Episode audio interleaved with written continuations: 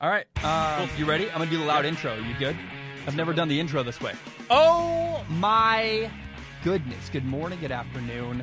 Whatever it is for you, my name is Zach Schomler. This is Strong Opinion Sports. It should be Austin's next to me. Hello, Austin. Hello.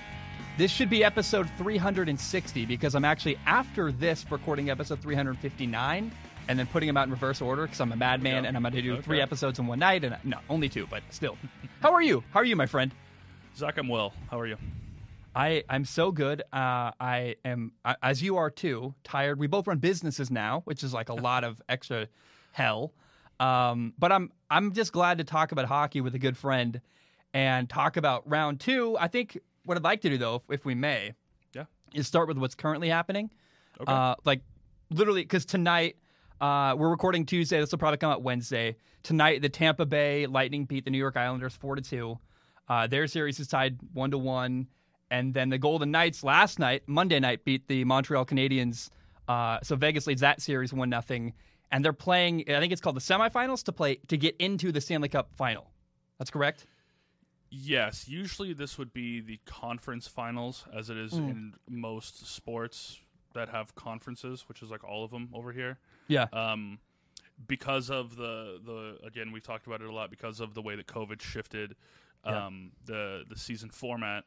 We are currently in the Stanley Cup semifinals as opposed to the conference finals. It's a small name change. It means the same thing. It's the third round. It's the last round before the Cup final. It's all the same deal, but we are in the Stanley Cup semifinal.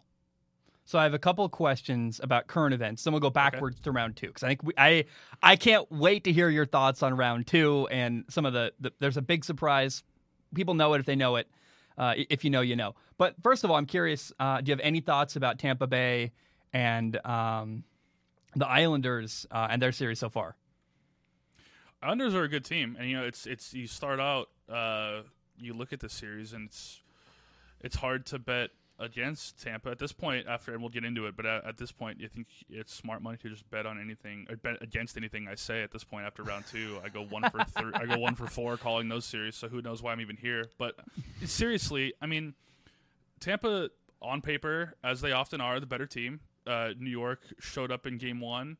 Um, hit him in the mouth, looked good. They were opportunistic as they always are, and you know, and and they and they and they grind out a, a two one win.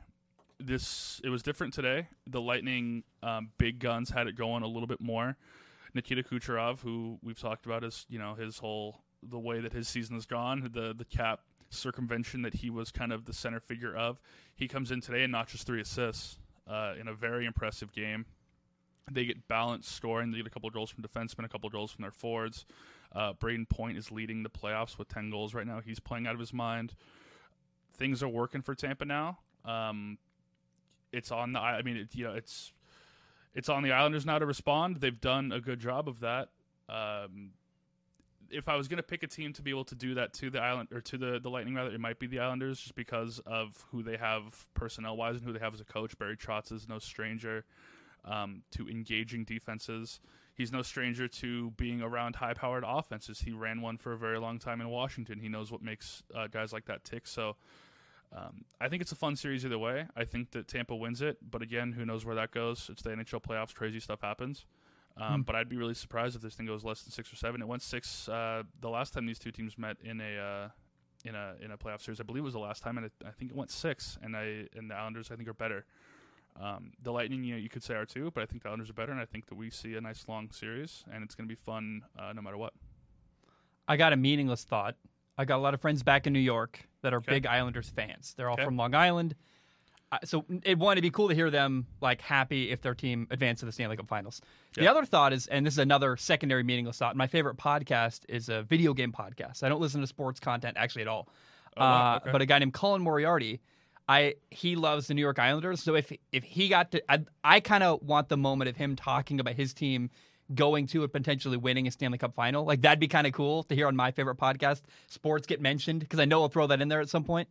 Uh, but other than that, man, I, I don't have a lot of thought there. But I do want to now shift to uh, the Golden Knights beating the Canadiens uh, four to one. Uh, Vegas now leads the series one to nothing. They beat. I mean, we'll get into it. Uh, they beat the Avalanche. Do you believe? I mean, the, the Golden Knights, and my from outside looking in, should be the favorite to win that series. Am I right?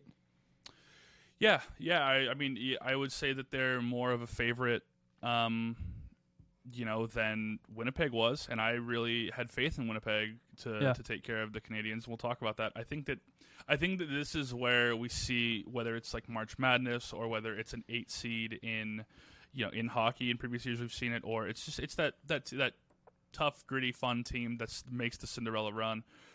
Most of the time, the overwhelming majority of the time, that clock strikes midnight, and it just seems like this is going to be the time where the style of play, the great goaltending, it just isn't going to quite be enough for Montreal. I just Yeah. think they're overmatched. I think that Vegas, I've said it a lot with Vegas specifically, and I'll talk about it again more. This is an incredibly experienced postseason team. This is a team that Mm. knows how to win into the spring, and that's so, so valuable um, in hockey specifically. And it's, you know, this it's it's tough to get over that when you when you match that with just what I think is superior talent up and down the board, and that's not a knock on Montreal because they've had a phenomenal postseason. They made it farther than anyone thought they were going to, so all hats off to them. I just think they've run into a team that's too tough.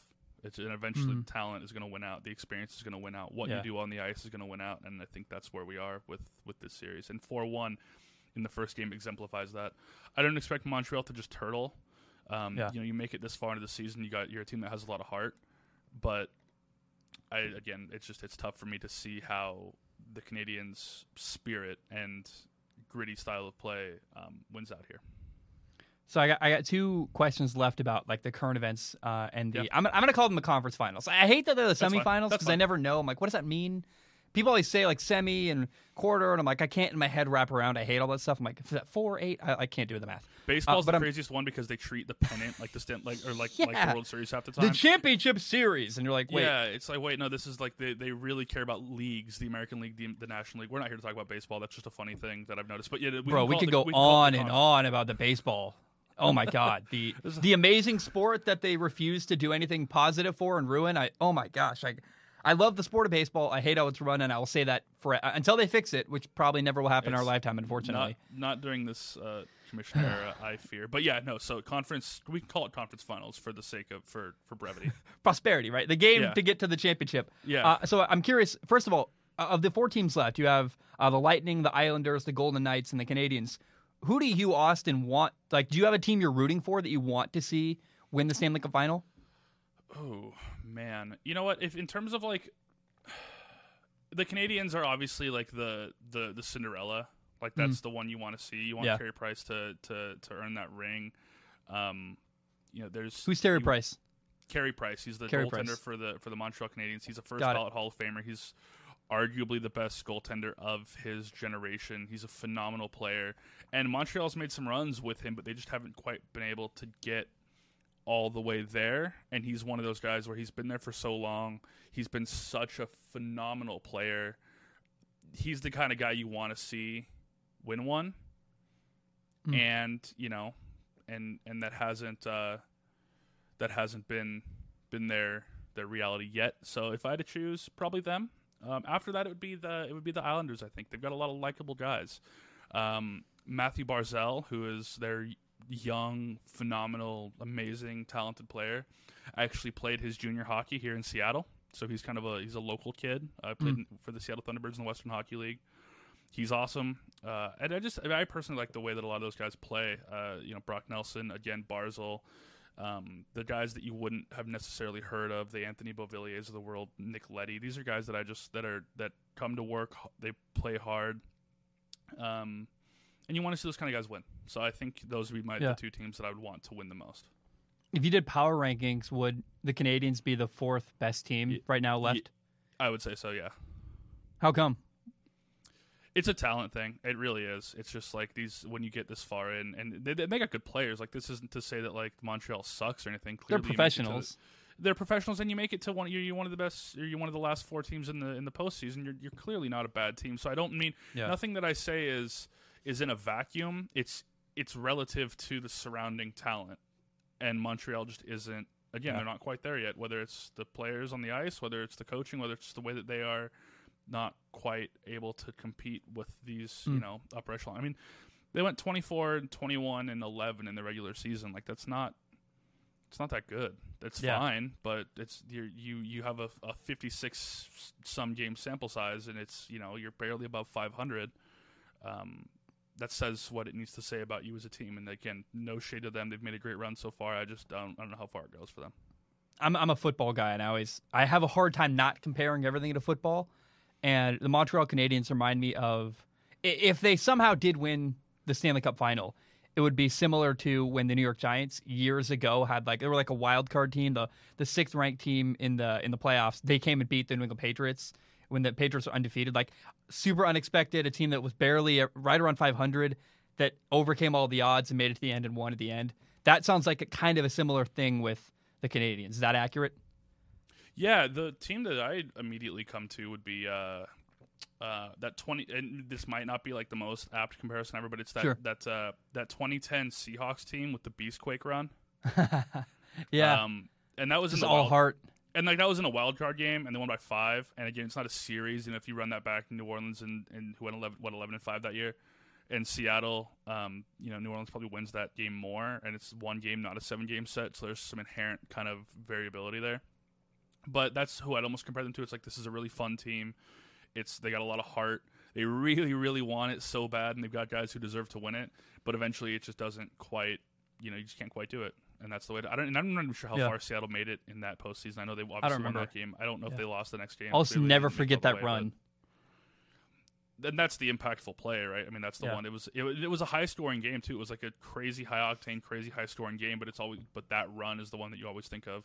Um, I know yeah, it's a hockey podcast, but it's funny to actually look back at the Saints' losses in the playoffs, like the Beastquake, the the no call against the Rams, Mhm. that Yeah. crazy play by Stefon Diggs. The you know, it's like year after year they had heartbreaking, weird, memorable losses. You're like that's kind of unbelievable. and they've got like the losses come in in fashions that are super like repeatable. So for like Yeah. the so for like the the Seahawks game, it's Beastquake, and then for the uh, the Stefon Diggs play, it's that iconic Joe Buck, you know, Diggs sideline touchdown. Yeah. it's it, they, it's super like memorable in the way that they lose these games. If they didn't have, if they didn't win the, the one they did, I think that Saints fans would be a, would be would have a lot different outlook on Oh, life. yeah. But they got they got that one, so you know it is what it is. But Yeah. we're we're talking football now. But Um, let's. So I have. I want to put a thumbtack in the Canadiens because I want to. We'll circle back to them immediately after this next question, but I do uh, want to shift to the next question, which I asked you. You know, which team would you like to see win yeah. The Stanley Cup final? But I'm curious: is there a team you think will win? Is there like a favorite you have? You know, at this point, I'd probably lean Vegas just because I think that I, think that Tampa's actually like player for player, roster for roster. I think that Tampa's actually the better team slightly. Um, I think their goaltending's a lot better, which is huge. Yeah. You know, seven games or four. You know, be, best in four. If you can get a goalie to steal a game or two, that's a lot better. So I think Tampa's actually the better roster, but I think the Islanders are going to give them a series, and I think that the the Knights are gonna are gonna. I don't want to say breeze, that's disrespectful, but they're gonna not have as difficult of a time with the Canadiens. And I think there's that middle ground, Zach, where people talk about it a lot. If you almost win too fast, that you have like a week off, and then it's you know are you rusty? Whereas the team that goes that wins in seven and is clicking, I think it's like that sometimes, and it's like that for some sports. But when it's Yeah. hockey, when you've played a super condensed schedule, the game's as physical as it is already. Both these teams have played a bunch of overtime games. Um, I think that this the series that Tampa's going to see from the Islanders, which I think goes six or seven games, and it's going to be six or seven tough games. I think is going to do more to erode um, physically, mentally, whatever. Yeah. Uh, the Islanders than I think Vegas will go through. So I think that Vegas comes in Mm. fresher, and I think that's why I think I think it's those two teams. I think Tampa wins their series. I think Vegas wins theirs, and I think we see those two teams in the final. I think that Vegas being able to come in fresher is going to be the difference. You might not see it immediately, is what I'm going to say. I, you know, I don't think you're going to look at game one and be like, "Wow, look, he was right. Vegas is way fresher." It's going to be one of those things where, in like game five or six, if we go to overtime, one guy just is like a step slow, or the goalie just isn't quite there. There's going to be something weird and something small. Is my take on it that uh, Yeah. you know that trickles into meaning more in that series, and I think it's I think fatigue is going to have a lot to do with it. But that's just me. Without a conference championship because of COVID, uh, I know I, I know there's an answer here. I just don't know what it is. There's some reason why they had these two teams playing these two teams, and did they intentionally position it so that the Lightning could eventually meet up with the Islanders No. or- or- sorry, so with the Lightning and the uh, the what, the Vegas Knights in the final. Like, why, why did the the Islanders play the um the Lightning rather than the Golden Knights? I guess my yeah, question. Yeah, so the first two rounds were strictly within division for the year. So Yep. the first two rounds, we had all the teams playing the same teams they Yep. played all season, and then the determination was way before. Once we got out of the second round into the third round, what we're calling the conference finals, they would be a reseed based on regular season record. Ah, so we it. weren't going to know who played who and what seeds were which until those round two series ended because again, it. it's based on regular season record. So so that's so the reseed happened. That's the way that the the matchups went the way that they did. And I would I would then assume that the uh, the Golden Knights had the best record, therefore they the were the four. one Yep. seed, and the Canadiens were the four seed. Exactly. Yep. And they had the worst record. They were the four, and then the the Isles and the Bolts um, were two and three, Got or it. three okay. and two, I guess, respectively. Yeah. Let's talk about Canada because I, or I guess the Canadians. I want to say it's Yeah. funny to like. You can talk about all such an interesting name. syrup, yeah. Oh, Mounties, Oh yeah. Maple syrup. toonies, colorful money. Yeah, we can talk about all. Yeah. There's so many lakes. It's like the Midwest, like, but it's just all. Well, I guess for me, my, my impression of Canada is it's Wisconsin and Minnesota, but like stretched coast to coast and north. because there's so many. It's so generalized, but I know a little bit about Quebec, Quebec how many lakes there are. Anyway, I'm so sorry. I get sidetracked. I like that. I like the free flowing nature of it. um, how did the Montreal Canadiens not just beat the Winnipeg Jets, but sweep them in four games? I'm like, that's. I, I, I thought minimum we're playing Connor Hellebuyck, this great goalie. They're going to win one game. I, I never saw a sweep coming here. How did that happen? I sat watching these games, and I'm in a group chat with a couple of really good friends of mine who are lifelong hockey fans. More so, Yeah. I mean, I I picked up this sport less than ten years ago, and these are guys that have watched forever, and we're sitting here just pouring over how this series went the way it did, because like we got to be real about it. Like Winnipeg's got. Got, again, and I, I, there are people that have responded to me saying that Connor Hellebuyck's the best goalie on earth, and they disagree with me. I'm going to hold strong on my stance despite how this series went. Winnipeg's not a phenomenal team. Their defense is quite average. It's very pedestrian. They Yeah. didn't get the the proverbial run support that that you need. Um, and they give up a lot of high danger chances. And you can look at this. The stats back this up. I you know you look at the raw the raw box scores and you think, man, Hellebuyck wasn't there. They gave up a tremendous amount of uh, of, of high danger chances to um, to Montreal. Montreal led all round. There were eight teams in round two. Montreal led all teams by an overwhelmingly huge, massive percent of high danger chances for. Of all high danger chances in a game, Montreal had 63% of them. Two of every three high danger chance went to Montreal. It doesn't matter hmm. who's in net. You could have any pick a goalie. Like it, it doesn't matter. It's hard to win games. It's hard to win games when this defense is giving up that many goals. And when and then if, if you're gonna do that, if you're gonna say fine, we're just gonna turn this into a track meet, you better be scoring goals. And they didn't really do that either. Well, I want to defend Connor Hellebuyck scored because six goals. Like, Yeah. what, oh yeah. What do you well, do he shut that? down McDavid, and that's. I mean, I do you remember when he shut down Connor McDavid? It's like that. Yeah. It's not like he's bad, but he can't control what happens in front of him. The goalie can't control the defense in front of him and how many opportunities come his way. If that makes sense. Yeah, exactly. I mean, there was it was and, and it was a third. It was, this is not a series. Um, I think that you can boil down to luck, and when it comes to luck, I have Hmm. more on that in a different series. I'll, I'll tease that right now. Um, this is not a series I think that you can boil um, that you can boil down to luck. Winnipeg got outplayed. Their expected goals for were only eight, Hmm. which is which is terrible, frankly. And they underperformed that even. They only scored six. Their expected goals against was 14, and that's what they gave up. I think Hellebuyck could he have stolen a game or two? I mean, maybe, but like, at what point do you stop leaning on the one guy who literally can't play offense to win you an entire game? Like, Yeah. it's you got to score some goals. You got to play as a team. You got to go out there and you got to do better. And I thought he played fine. Hellebuyck did. I really did. I well, I don't know what you did. I think I thought Winnipeg just was flat. I thought they stopped playing. Um, they didn't get high danger chances. They didn't even really get any chances, frankly. I was looking through the entire postseason and uh, heading into heading, I guess, leaving round two. Connor Hellebuyck was the only goalie in the postseason to not allow a goal on a low danger chance or a medium danger chance. He was literally only letting goals in when the team just collapsed on him. Wow, that's unbelievable. It's like, what do you do? Like, what do you got to do? That's that's the question I would pose. What do you and, and if, if he's in the locker room, he and I'm sure you know I've seen Hellebuyck talk. He seems like he's a great guy. Seems like he's a team guy. But I know that when he's you know when he's at home playing golf, not in the postseason right now, he's got to be thinking, what I got to do. Yeah, and, and I remember the no first time. him. I remember the first time we talked hockey, whether whether it was you or Nathan Shield, I don't remember, but I, I remember being introduced to Connor Hellebuyck and talking to you about the notion that, and you said at some point they're going to into a, a, a point where they can't be carried by Connor Hellebuyck anymore.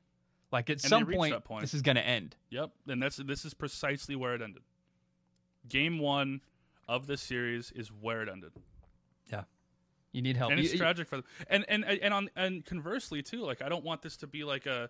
I, I, I feel like I've spent a lot of time poo pooing Montreal, and that's totally not what I want to do because Carey Price, again, the goaltender for the Montreal Canadiens, he's been out of his mind. He's hmm. played tremendously. So I don't want to just say Winnipeg only scored six goals. Why you got to be better? Carey Price had a lot to do with that.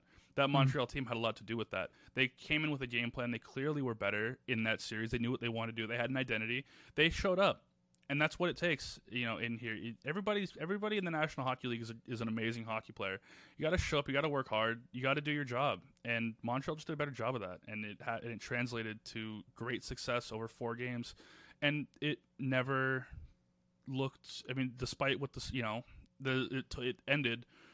Only 20 goals were scored in that series. I guess over four games, that's kind of a lot, but it was 14 to 6 in goal differential over the series and it didn't even seem that close it just that Yeah. winnipeg just didn't want to be there i don't and i don't get it Well, I appreciate you giving because it's really easy to focus on one team and not the other. I appreciate you giving some also respect and some praise to Montreal for their effort too.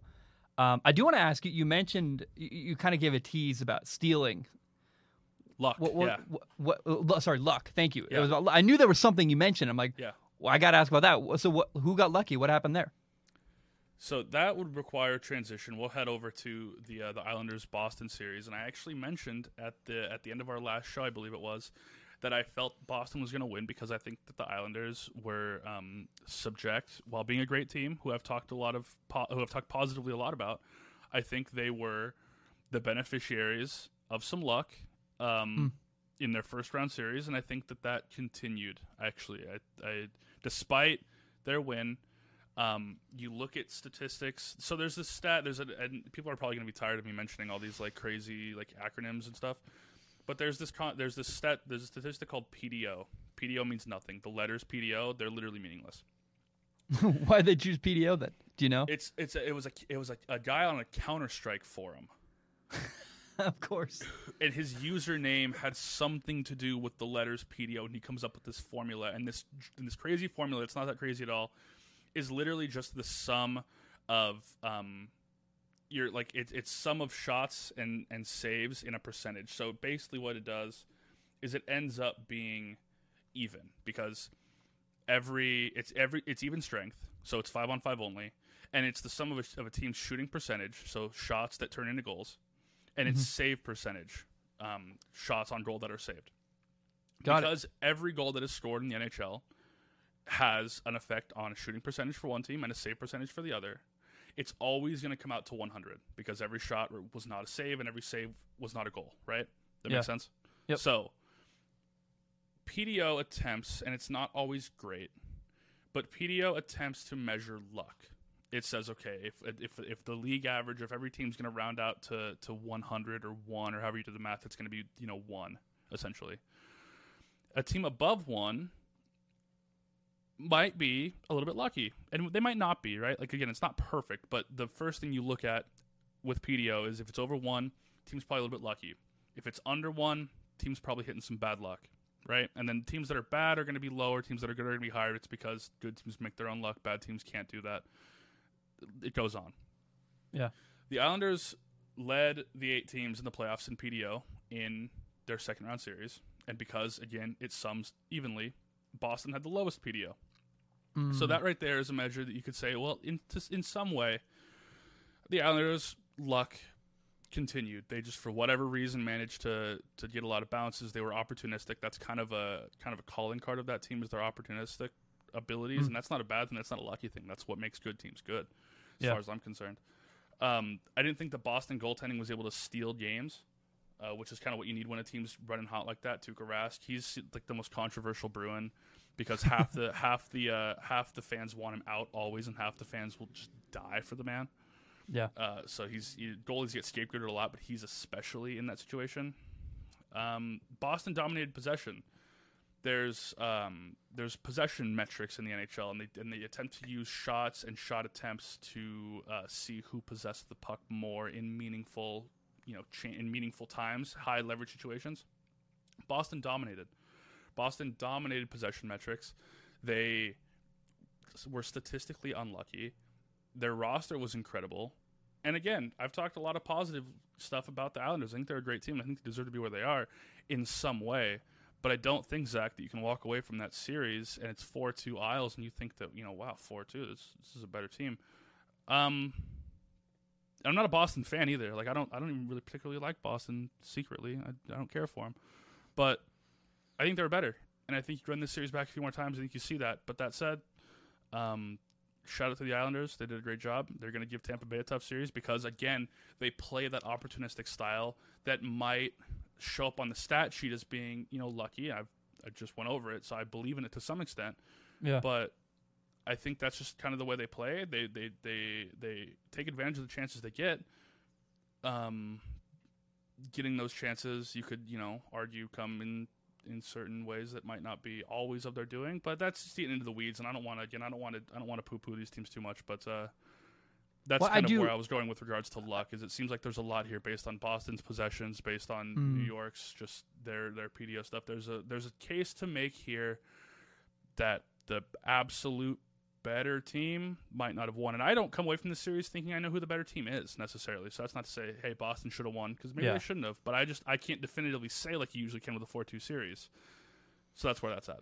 So you step back and you go, well, Boston had these great numbers, but then you look at PDO and go, the Islanders got luck. So I, I want to ask about PDO because I'm curious. Is it, is it, it's a percentage of shots and percentage of saves, and then kind of combining them.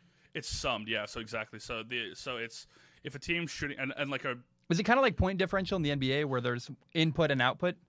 Kind of, yeah, but it's more so.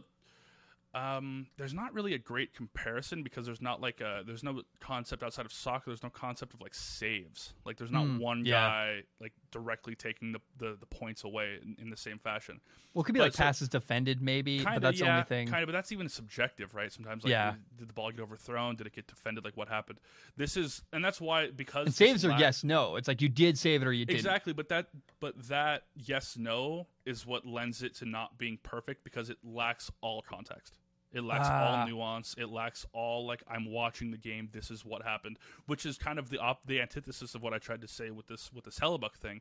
The box score and what happened on the ice are such wildly different things. In to my eyes, I'm a fairly experienced viewer of this game. I like to think, and it's a very different thing.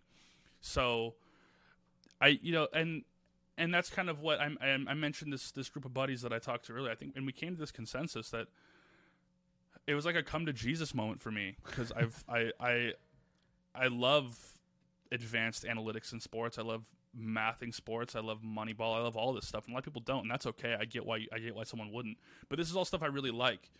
And in a lot of sports, baseball especially, basketball, football to a lesser extent, you can kind of play games out on a spreadsheet and get a good idea what's going to happen Oh, yeah. sometimes. Yep. Like I said, baseball especially. Um, I think that in the case of hockey, because of how the game is played, because of the tempo, because of the style of the game, um, and because of where we are as an analytics community within the sport, I don't think that you can look at these numbers and and make them predictive. I think you can make them um, like explanatory. Like I They can, can look tell at a this stuff- story. I can look at this stuff and I can tell you this is what happened. But Hmm. after how this round two went, I don't think I could look at the stuff. I don't think I could. I don't think anybody could look at like just the, these numbers and tell you what's going to happen. They're very great at explaining what happened. I think they're basically useless as in terms of telling you what will happen. And that's Yeah. why you got to watch, and that's what makes this Mm. fun, right? Yeah. But this was my crazy moment because I'm watching this Winnipeg team that just so clearly should be better because of their goaltending and a little bit because of their roster. I think their roster actually is better, but they didn't really play like it. Um, you know, in those four games, which you know, what does that mean? I guess we could ask, but um, yeah, it was crazy. Like it was the that's that's the story I kind of alluded to earlier. I'm sitting here watching these games, and it's just like this crazy moment that I've had. I've been into these into these these numbers since I started watching this game because that's where my brain goes when I when I watch sports. It's like, okay, well, how can we you know how can we put this you know how can we make this ones and zeros? And it's Well, like you just can't. about- You just can't. Like you, this is No. such a chaotic game. You just you can't do it. So that's like was like whoa. So this is just me on a soapbox now about this crazy like revelation that I had. But that's really where we're at. Well, I, th- I think it's important. If you listen to my show, um, first of all, I, I'm, I try to be self aware. People watch me and listen to me mostly for football, and then I dabble in other stuff, racing and basketball and hockey. Uh, But I, I love sports in general. I cover everything I can. But it, it- I played quarterback in college, and I hated when you throw an interception, which gives me a negative stat when a guy ran the wrong route or the ball bounced off my receiver's face mask, popped in the air, and got intercepted. I'm like, that's not my fault, even though the stats would say it's not. And so my philosophy on the show has always been let's uh, I always say numbers lie, but that's not true. It's that simple numbers lie. So if you look at just the, the most basic numbers and say he had a lot of interceptions, he had a lot of, you know, this, that, that doesn't necessarily tell the story. But advanced analytics are usually a step further. I've just never taken that step into it. Si- Uh, simple in- numbers lie, like you said, but also like sorry to cut you off. Simple yeah, yeah. number, simple numbers do lie. I think what lies even more than because sometimes you look at you know like like baseball. If I'm looking at a guy's batting average and dude's hitting like 320, that's just a good player. Like sorry, Yeah. I, you know maybe Yeah. you know maybe Oh, he yeah. plays in Colorado, but that's just a good player, right? So simple numbers don't always lie. I don't think, but they do a lot. What I think lies more than simple numbers is numbers devoid of context and Yeah. numbers devoid of like nuance, and that's why I think that the analytics community in every sport gets what is a fair share of their own like hate. I guess I'll say to put it kind of crass. It's because a lot of these people do try to just play games on spreadsheets, and it doesn't work that way. And Yeah. baseball's as close as we have, and baseball's as close as we're probably going to get, and that's why baseball, I think, is not doing so well, and for a lot of other reasons. And now it's just become a baseball hate podcast because we mentioned it twice now in like a half hour. But Well, I would- like, I would also argue, if I may, though, that yeah, baseball, hockey, basketball, the sample size is way bigger. If you played 82 football games, then the stats wouldn't lie so much because it'd be very obvious. Oh, this guy's because it'd be more numbers and more opportunities. But when you look at one football game and you say he had four interceptions and all four bounced off the receiver's helmet, then you go, that's actually in the one opportunity in that small sample size, it's a lie. So the more games you play and the more opportunities you have, the less the statistics do mislead and I'm you. sure, and I'm sure that there's, and I'm not sure if I've seen it publicly, but I'm sure that there are. I mean, every team's got their own analytics department. If a, if a if a if you throw a perfect pass and it bounces off the face mask, gets picked off at the 45 yard line, I'm sure there's a direct equation and a formula to tell you over infinite chances how many points you're going to expect to allow as a result of that specific play happening. So that happens four times in a game, and there's going to be some sum of points. It's probably not small that's going to be this is what happened because of that. Now that's not that quarterback's fault at all if it bounced Yeah. off his, his receiver's face mask four times. But I- and but you make a good point about about variance because I think that I think that football and basketball are the two highest are are are two um I don't want to say high variance because they're not necessarily but I think that when you have a, either a lot of scoring, which is what you see in basketball, or few games, which is what you see in football, you have a natural tendency to create something that's kind of high variance. Whereas you look at stuff like hockey, and uh, it's and I've already, I'm almost tripping over myself because you don't want to say hockey's high variance because it's not. But there's it's it's more meaningful. How do you define high variance? What does that mean to you? There's a lot of variables. Yeah, it's that. But game to game, a lot of different stuff's going to happen. Mm, yeah. And typically, it's thought of as games that are very high scoring because, um, or very sorry, very low scoring because the scoring events happen so infrequently.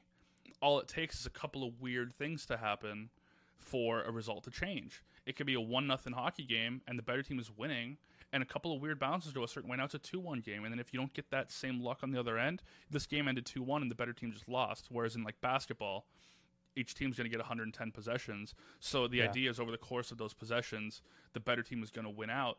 But I almost think that because of the game's pace and because of where that specific sport is now, the variance has increased to levels that it hasn't before. And I think that, you know, I, I think that we're just in a weird place in general of sports analytics and what it means. And with hockey's combination of speed and low scoring, you know, aspects and the on the fly changes, and the fact that the game hasn't been super quick to adapt to this new way of looking at stuff. It, we're in a weird place with analytics in hockey because we're not quite sure exactly what this stuff means. Is it prescriptive?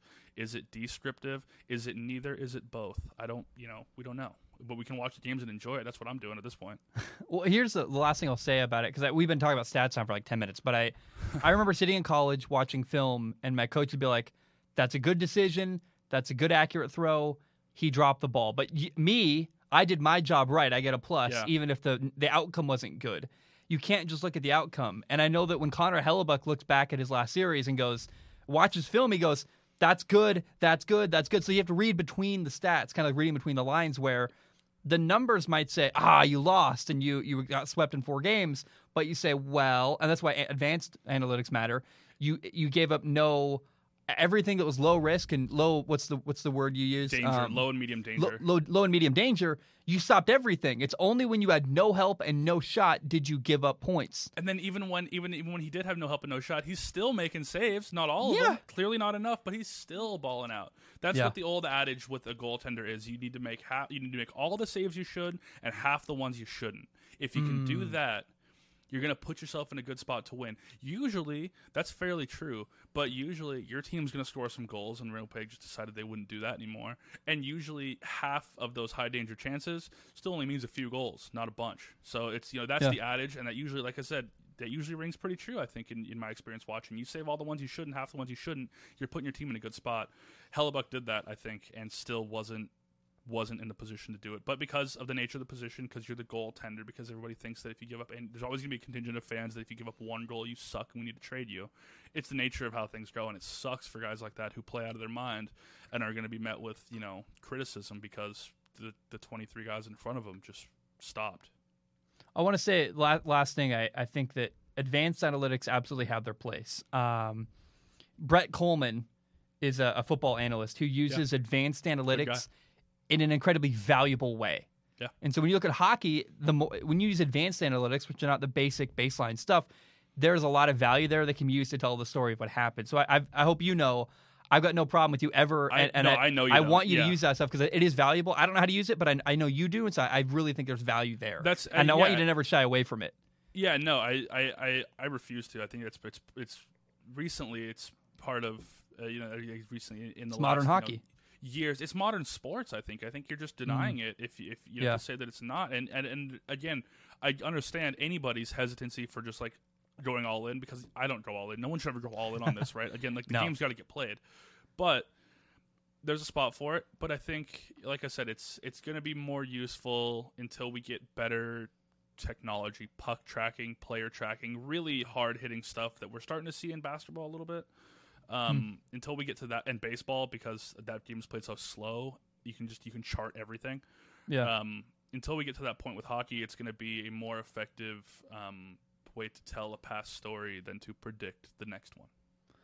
My favorite thing about the, the Islanders and the Bruins is that you have New York and Boston, and you have New York playing their last run in their building they play in. Yeah. we talked about that last last episode and how. Like for them to beat kind of which Boston, New York have become there's a rivalry there between these two cities. And if you talk to New Yorkers, they'll downplay it. If you talk to Boston, they'll downplay it. But if you don't live in Boston or New York, everyone perks up their ears a little bit when you hear, oh, the Red Sox and the Yankees. Oh, the Celtics and the Knicks, the Celtics and the Nets, or you know, the Islanders and the Bruins. So me from the outside was like, ah, it's awesome. And It then you add the too. extra benefit of, man, it's that final run in this building that the Islanders play in. It helps when they're good. That's yeah, and it's the it's it's the final the final run. It, you mentioned Red Sox Yankees, and that felt like it was a, a rivalry that you know the best rivalry in sports. And I wouldn't I wouldn't discredit that. I think it's true, but that's a rivalry that um, you know after the Red Sox early 2000 success, when they weren't quite what they were, and then as of late, when the Yankees haven't quite been what they were during this Red Sox kind of recent foray into more success, it feels like this rivalry wasn't quite as important as it was like back in the day It's one sided. um, it's it, and it's not as fun, right? It's just it's it doesn't matter if it's a local rivalry like between high schools or colleges or you know a professional sports rivalry. The rivalry is so much more intense when both teams are good or when both teams are bad. But now that we have you know we had this Islanders Boston thing, two teams really good, and you know what, man, I I don't know how many minutes of that series you watched. No love lost, and I loved every second of it. Well, I was watching the the crowd is what excites me because I've been watching the. Uh, I, I watched the Atlanta Hawks New York Knicks series, and I course, yeah. forgot how much I missed having a crowd in sports. Like we we've had like a year without crowds, and I'm watching the Madison Square Garden and Trae Young like there's a F you Trae Young and you're like dang Yeah. that's so fun and I, I I admit like so I haven't I watched barely any of round two of the NHL playoffs. I was moving. I was in you know yeah. across the ocean. All I was doing was checking box scores, going oh that's exciting, like getting pumped up and not watching. Yeah. So I asked you, did you watch and was there a crowd and was the crowd fun to watch? Was it a part of the series? postseason hockey crowds in general are so outrageous. Like you can't Mhm. even. I've I've actually because of just geography and not having Yeah. teams locally, I've never actually been to an NHL postseason game, but I've been to a lot of packed houses for junior hockey playoff games. And while it's not the same because there's less people and because it's just not quite doesn't mean the same thing because it's not the NHL, Yeah. it's you know juniors. I can say that being in that crowd of you know nine thousand people for a junior team is absolutely electric, and it absolutely does turn series.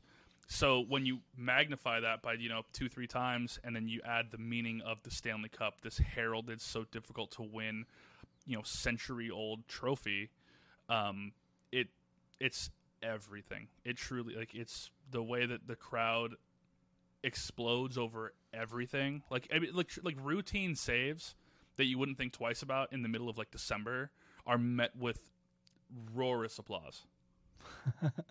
People are happy. They're excited. There's excitement in the in the room. when you feel it, like you know, it, it, it- breeds itself. You get the ball rolling, it stays rolling. Um, Nashville a couple years back started chanting at goalies, saying awful things to goalies. Like they, I mean, it was like you know, I they love would, that stuff. They would count goals if if if the opposing goalie had a bad game and you know, he allowed five or six. Nashville would start counting one, two, three, and they would just let it. And they all and there were points where like in near the end of series when things were kind of starting to boil over, they would chant like that for like the entire third period, and that's all it would be. It was and it was Jeez. and it's like, what do you do about that? Well, if you if you're the goalie, you're sitting there, you know, you've got a sunburn from the red light being on your on your back so much from from goals, and yeah, how do you not feel demoralized? How do you not feel down after that? And the only thing you can hope is that your home crowd's going to bring it the same way. But NHL playoff crowds are something special. They're something different. I highly encourage anybody listening. I encourage you, Zach, whenever you can make it out to an NHL playoff game, um, do it. Well, I, I know I've, I've told you if, if I go to one, you're coming with me. That's my my. I love it. I'd I'll make to. that happen. I what I think would be so cool is if the Islanders could, even even getting to a Stanley Cup, would be so cool to have that building one last time to go to the Stanley Cup Finals would Mhm. be like unbelievable. I just know, like oh man, and then if they want, they probably won't win, even if they get there. But they could, just the fact that they might would is so exciting to me. And I think I, I think to answer, I asked you a question earlier. What team are you rooting for? I'm definitely rooting for the Islanders. I think it'd be so cool to see them do that in this moment. Yeah, I mean, and what's so what's cool for the Islanders specifically is that they've got a lot of old school fans because it was quiet for them for a long time. Um, they haven't won a division championship since like '88. Like Mm. they haven't been good in a long time. They Yeah. just haven't been. But throughout this entire tenure, the entire time, short of that one season, they played in Nassau Coliseum. That team once upon a time won four Stanley Cups in a row in the in the late in the late '70s and early '80s I didn't know this that. Is, this is a team that, again, in its time, um, was something absolutely special. A dynasty. I mean, four cups in a row, four titles in a row. It doesn't get much more dynastic than that. That was a dynasty, and a lot of these old school Islanders fans who watched that dynasty take place when they were young in the late in the early '80s, who have had to struggle by and large through you know a lot of tough, lean times, are now back in that building, full crowd. We're here and they're doing it again. They're trying to do it again. They're not going to win four in a row. They might not win one in a row, but you still they're back. That energy's in the air the same way I'm sure that it was, um, you know, 40 years ago. I want to now talk about the thing that the shock of the second round of the NHL playoffs to me was that the Vegas Golden Knights beat the Colorado Avalanche in six games. They won four to two. I was I, I remember watching what was happening, you know, as it happened. I'm just looking at my phone, the, the ESPN app, going, I can't believe that. I remember when it was three to two. I was like, I can't believe that we're playing an elimination game where the Avalanche could be sent home.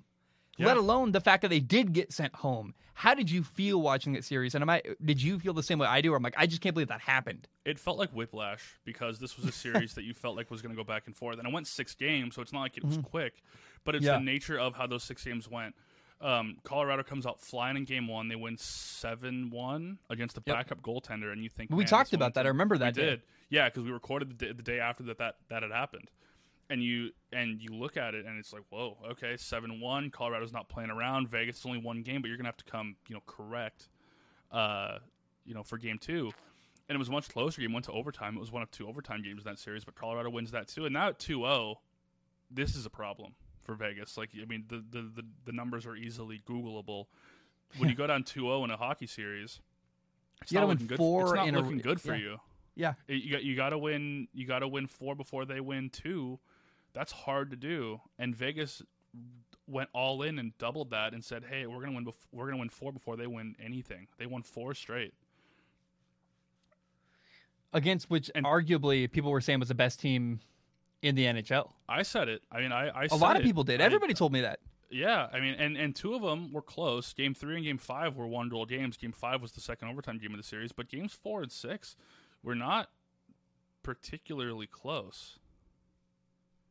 I know what game four ended five one. Game six ended six three. I can't remember what the top of my head. I'm sure there was some empty netters in there somewhere.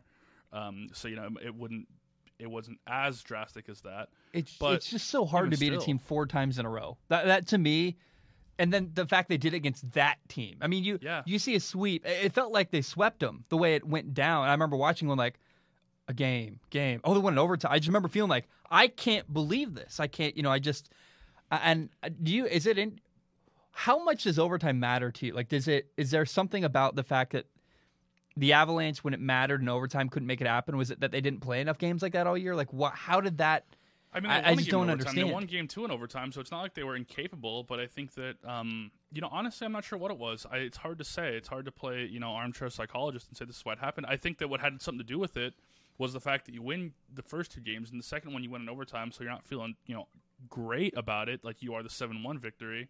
But you go into game three and you lose by a goal. You lose three to two. Um, and yeah, it's okay. It's a loss. We're still up two one. It was only a one goal game. You know, it is what it is. We'll be fine.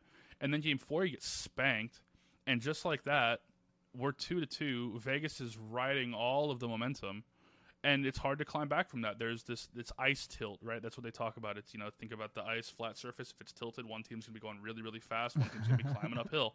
Yeah. Same deal there's there's a level of, of tilt that it felt like happened after game four when Vegas wins that game big and then it's and then Colorado's visibly on their heels.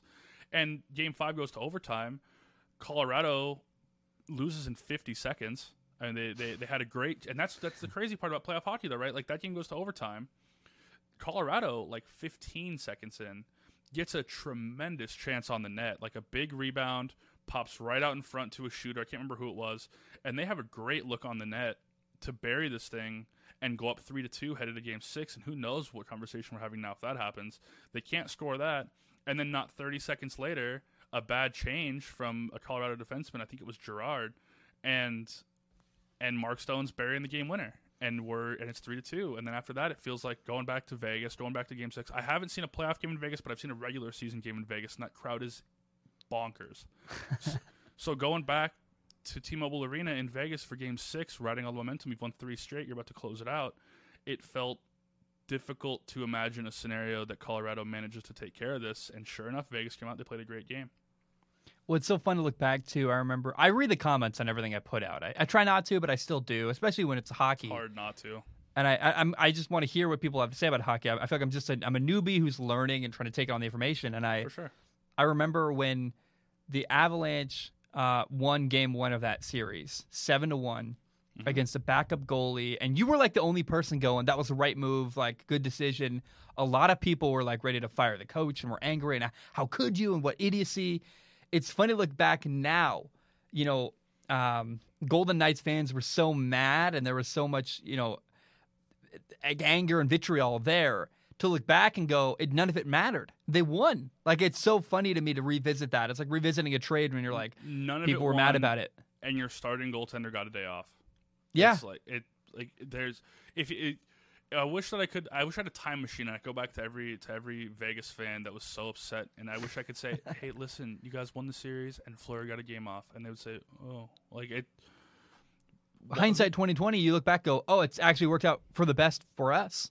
It did, and that's and that's I, I made that I went on that long diatribe that Mhm. episode about playing the result, and I think the people did that, and now it's easy for me to do that exact same thing and go back and say, well, hey guys, look, guess what? It worked out. That's kind of me doing that, but at least we know what actually happened and not what might happen, which is what Sky is Falling, Chick, uh, Chicken Little Vegas fans were saying that day was, what if this happens? Okay, it didn't. Fine, like you guys are fine.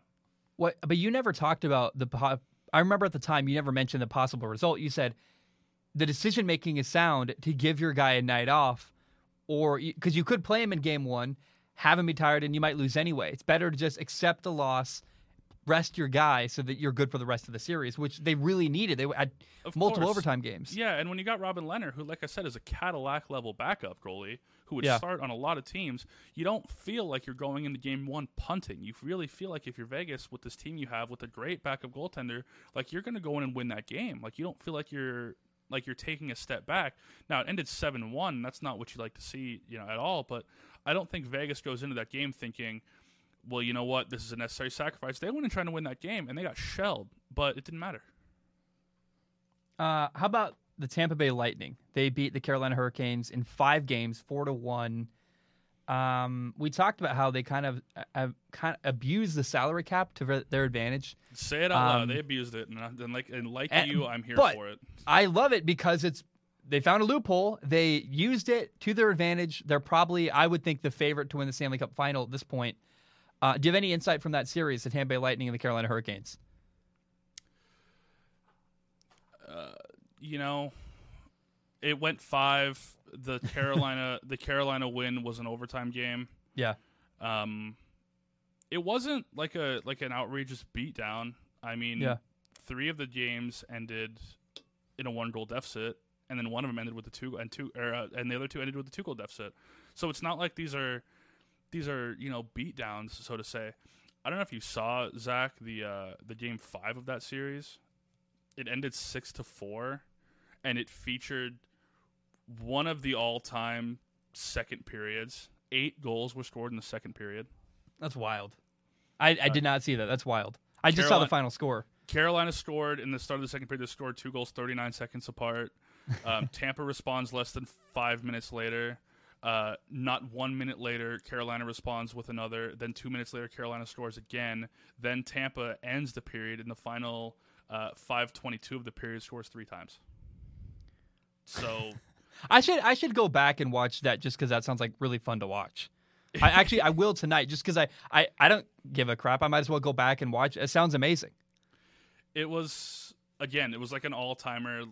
I mean, there's eight goals in 20 minutes. What's the average on that? Like, there's a goal every two and a half minutes, every three minutes. So it's just, it's all, it's like lacrosse. Like, it's always happening. It's just going, going, going, Yeah. going, going.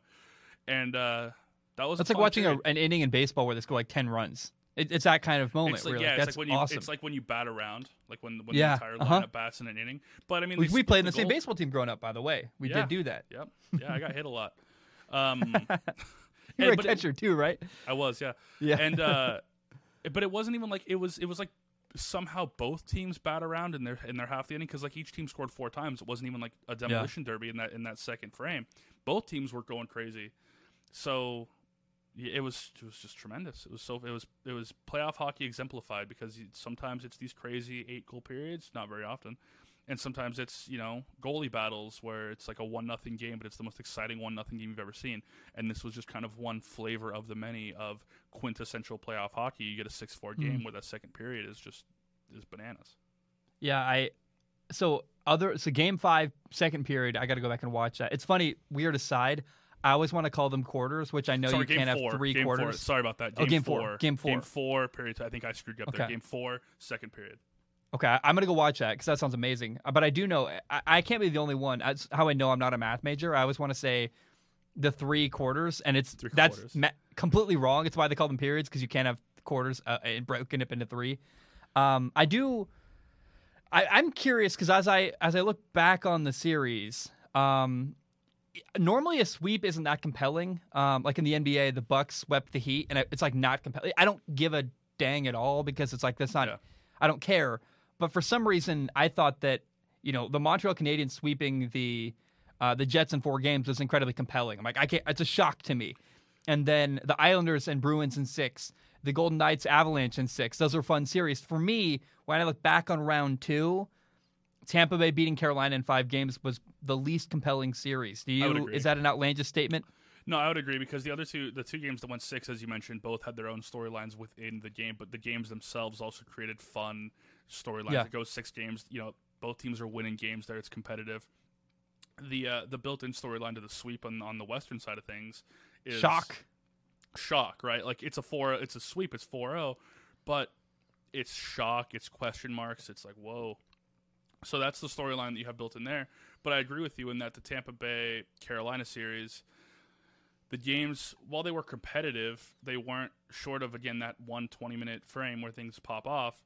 Um, the games weren't quite competitive. I don't think they were quite like chippy enough or quite physically intense enough, and I don't think that there was enough built-in storyline between the two teams to make that series an incredibly intriguing watch, especially if you're you know if you are uh, kind of a, a, a casual hockey fan who will catch the big games or who will catch you know the end of games. This that seems Yeah. probably the least intriguing to you.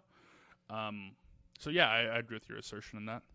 Well, I gotta ask too. You know, as I look at um, Boston got sent home, and I go, "Oh, I'm curious about Boston's future." And Colorado got sent home. I'm like, "Wow!" Like I, I'm really curious what's next for the Colorado Avalanche and the Winnipeg Jets. What's next for them? But I don't have that same intrigue with Carolina. I don't really, I don't have a lot of hope for them moving forward. I don't have a lot of. I mean, like, they're they're a fine team. They're they're a playoff team. Good for them. Do you have a lot of? Is that possible too? That Carolina isn't that interesting? Because I just they they're the team that got knocked out. That I'm like, eh. It's funny because Carolina, um, not so long ago, created like their own um, kerfuffle. I guess I'll say.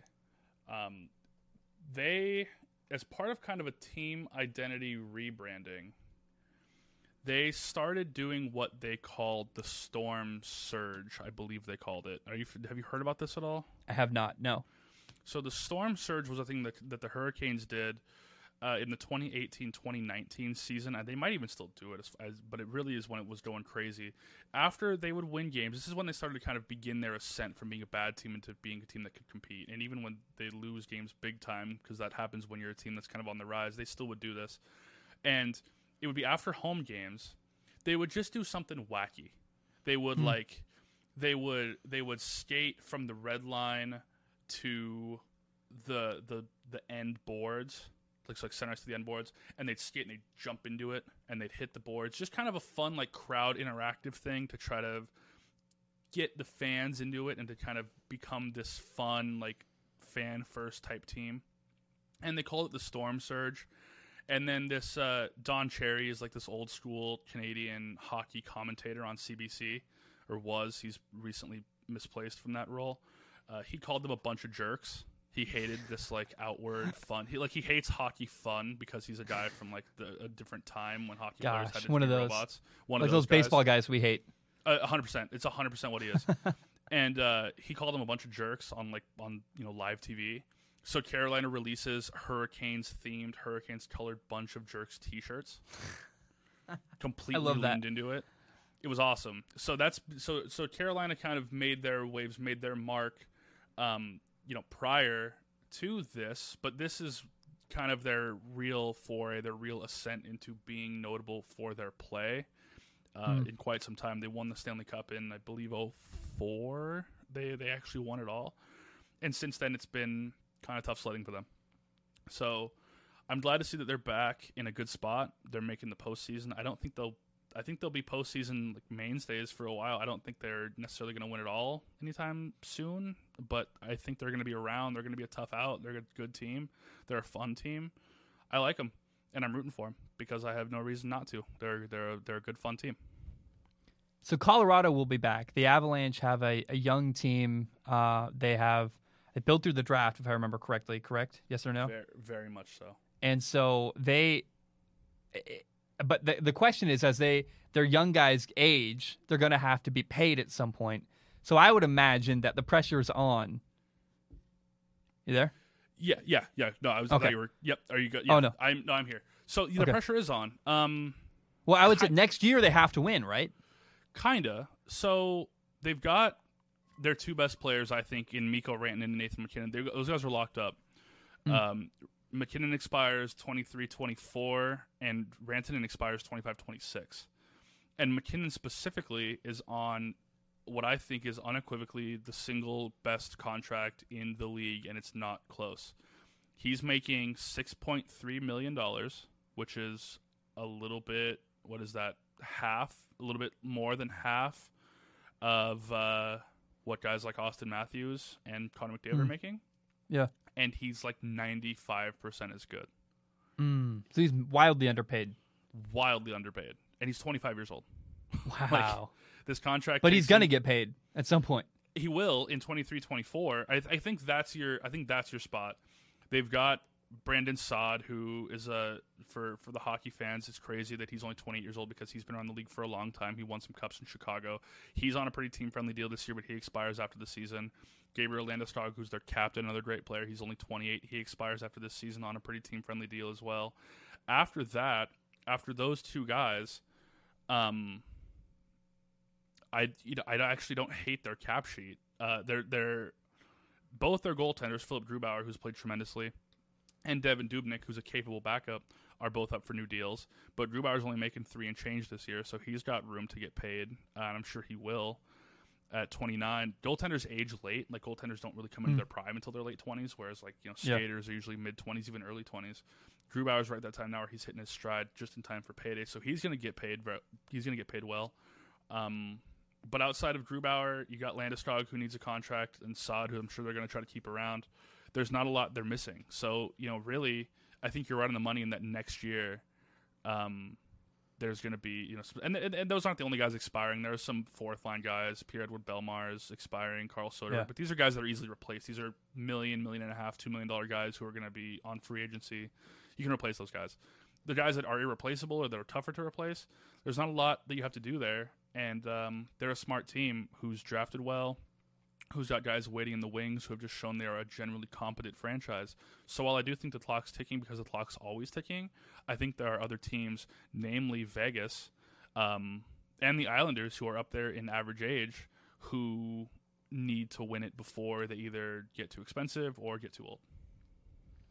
Do you do they have one year or two? Does Colorado have one year left? Uh, is next year the year, or do they have two years where they I mean, could I think possibly like win? I think I think like realistically, like I really think they have like through 22, 23. I think that's Okay. like that that's when the MacKinnon contract expires. He's going to go into that contract being like 27, 28 years old. So he's going to get a big time payday 'cause he's still going to have a few more valuable years left, and they're going to pay him for past performance because that's what hockey teams always do.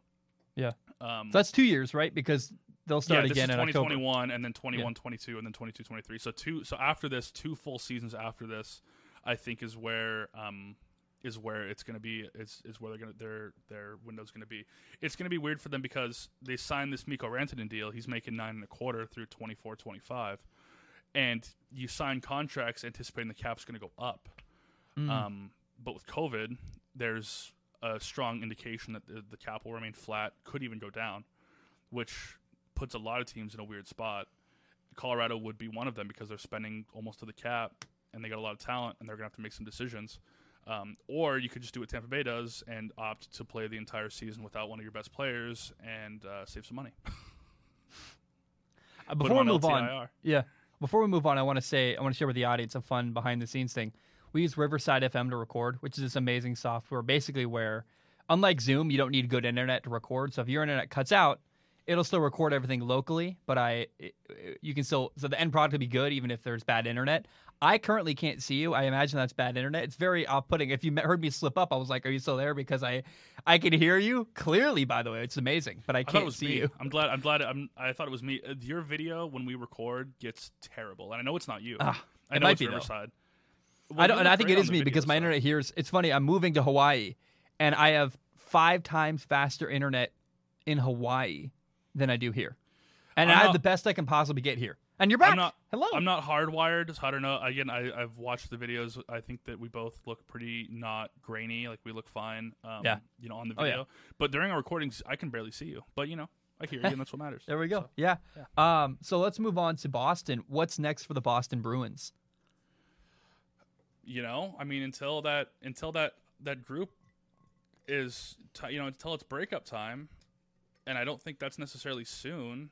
I don't think. Um, I think it's it's kind of business as usual.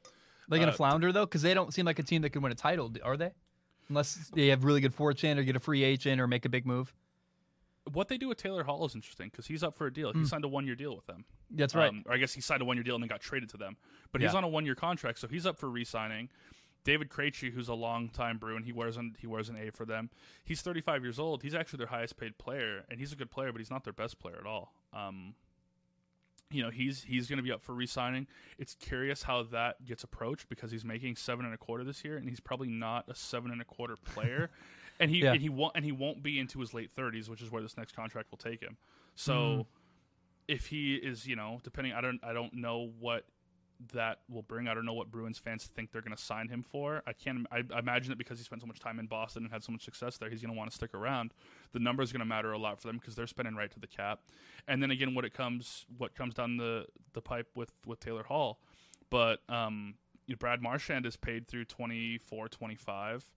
Uh, Charlie Coyle is paid through 25, 26.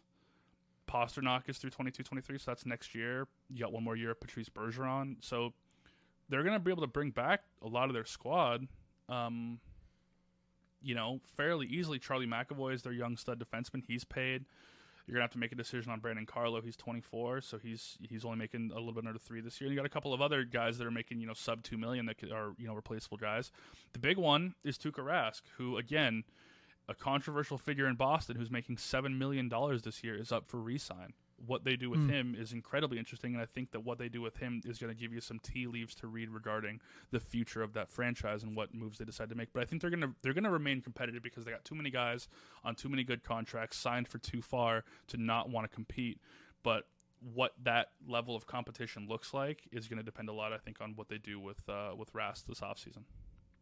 Will Boston have an? Will Boston compete for a title next year? I it's hard to say no. Like I think the answer is yes. With with the guys they got, even if they, you know, create some holes in free agency and then and then patch them up in the same free agency. Again, they're kind of the same deal. They're a well ran team. They sign good contracts. They don't take on a lot of bad stuff. They still, you know, it, Mm. they've they've got younger guys who are who who could step. They always seem to get production out of these younger guys. Yeah. They always seem to get one guy who can step up and play. Um, it's hard to count them out. I don't know if they're. I don't know if this was their best shot necessarily. You know, yeah, but, but, they'll be back in this position next year. They are. like. They're getting a little older. Like I mean, Bergeron is 35, Krejci's 35, Marchand's 33, and these are you know for hockey these are old guys.